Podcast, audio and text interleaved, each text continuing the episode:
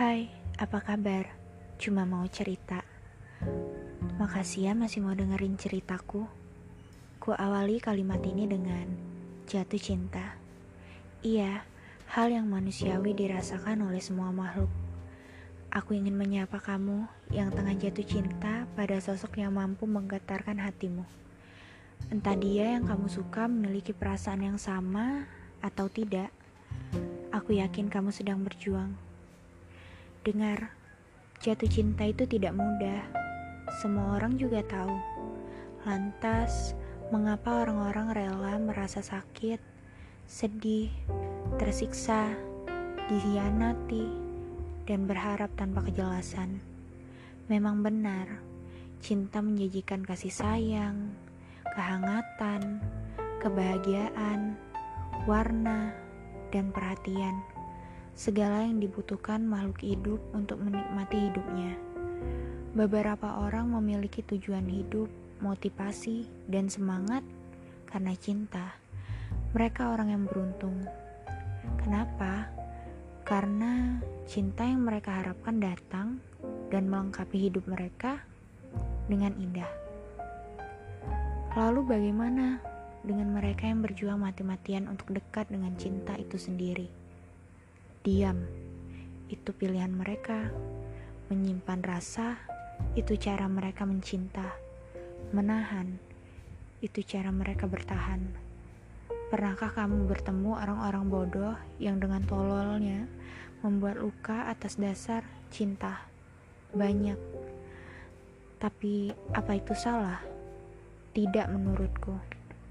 Selama masih bisa bertahan dengan pilihan itu, berarti ada bahagia yang ia simpan dalam luka. Setiap orang punya alasan kenapa tak bisa mengungkapkan sebuah rasa. Mungkin ada hal lain yang lebih penting untuk dijaga daripada rasa yang dimiliki. Mau dengar sebuah cerita? Ada seorang gadis. Ia periang, penyayang, dan suka bermain. Suatu hari, ia menemukan sebuah pohon kaktus berdiri sendiri di dekat lapangan tempatnya bermain. Ia sudah melihat banyak sekali tumbuhan di rumahnya. Ibunya menanam tumbuhan bunga, sayur-sayuran, dan pepohonan. Tapi ia belum pernah melihat tumbuhan yang berdiri tegap, berwarna hijau dan penuh duri. Bahkan orang-orang enggan mendekatinya. Orang-orang di sekitarnya bertanya-tanya dan keheranan, kenapa bisa gadis itu menyukai tanaman hijau berduri. Tanaman itu hanya diam Gadis itu selalu bermain di dekat kaktus, sesekali memberinya air. Bahkan ia mengajak kaktus bercerita, walau tidak digubris oleh si kaktus. Membaca buku, dan lucunya, ia memberi payung agar sang kaktus tak kehujanan atau kepanasan, tapi lagi-lagi tidak digubris oleh si kaktus. Hingga suatu hari, Si kaktus terus melihat ke arah kejauhan. Gadis itu heran dan mencoba mencari tahu. Ternyata ada kaktus lain di seberang sana. Tatapan si kaktus seketika berubah. Tatapan yang tidak pernah didapatkan oleh gadis itu. Ia tahu betul kaktus tersayangnya tengah jatuh cinta. Lalu apa yang dia lakukan?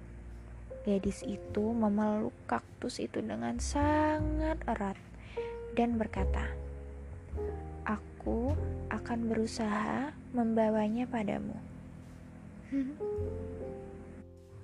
Aku tidak tahu apa cerita tadi mampu merealisasikan bagaimana seseorang berjuang untuk jatuh cinta. Tapi aku hanya ingin kamu tahu, jika bisa, hati ini mungkin sudah lama berteriak. Aku di sini, Apakah kamu bisa melihatku? Kenapa hanya aku yang memandangmu? Aku tidak pergi ke mana-mana. Kusediakan tangan untuk menghapus air matamu. Kusediakan tubuh untuk kau bersandar. Kusediakan hati untuk kau tempati, walau akhirnya kau hancurkan. Kusediakan telinga untuk mendengar semua curahanmu. dan kusediakan waktu walau akhirnya kau sia-siakan. Aku dengan segala kebodohan beribu kali memberi tanda, namun tak terbaca, atau memang pura-pura tak terlihat. Terkadang kau datang seolah memberi kepastian, harapan, sekaligus teka-teki. Namun, Akhirnya kau menyadarkan posisi ini hanya sebatas Sempat aku berpikir itu akhirnya Tapi kau datang lagi Dan lagi aku menerima. Apa kau tahu Luka yang lama pun belum usai Tapi entah mengapa Aku telah siap menerima luka berikutnya Aku ingin bertanya Mengapa Kau selalu hanya bercerita kepadaku. Tidak bisakah kita membuat cerita bersama? Aku tahu ini berlebihan, tapi bisakah kau obati dahulu luka ini? Bisakah setidaknya melihat ke arahku yang hanya bisa memandangi pundakmu? Tidak bisakah sekali saja? Sebelum aku sadar dengan semua kebodohan ini, karena jika aku tersadar dari mimpi buruk ini, Mungkin melupa adalah pilihan selanjutnya.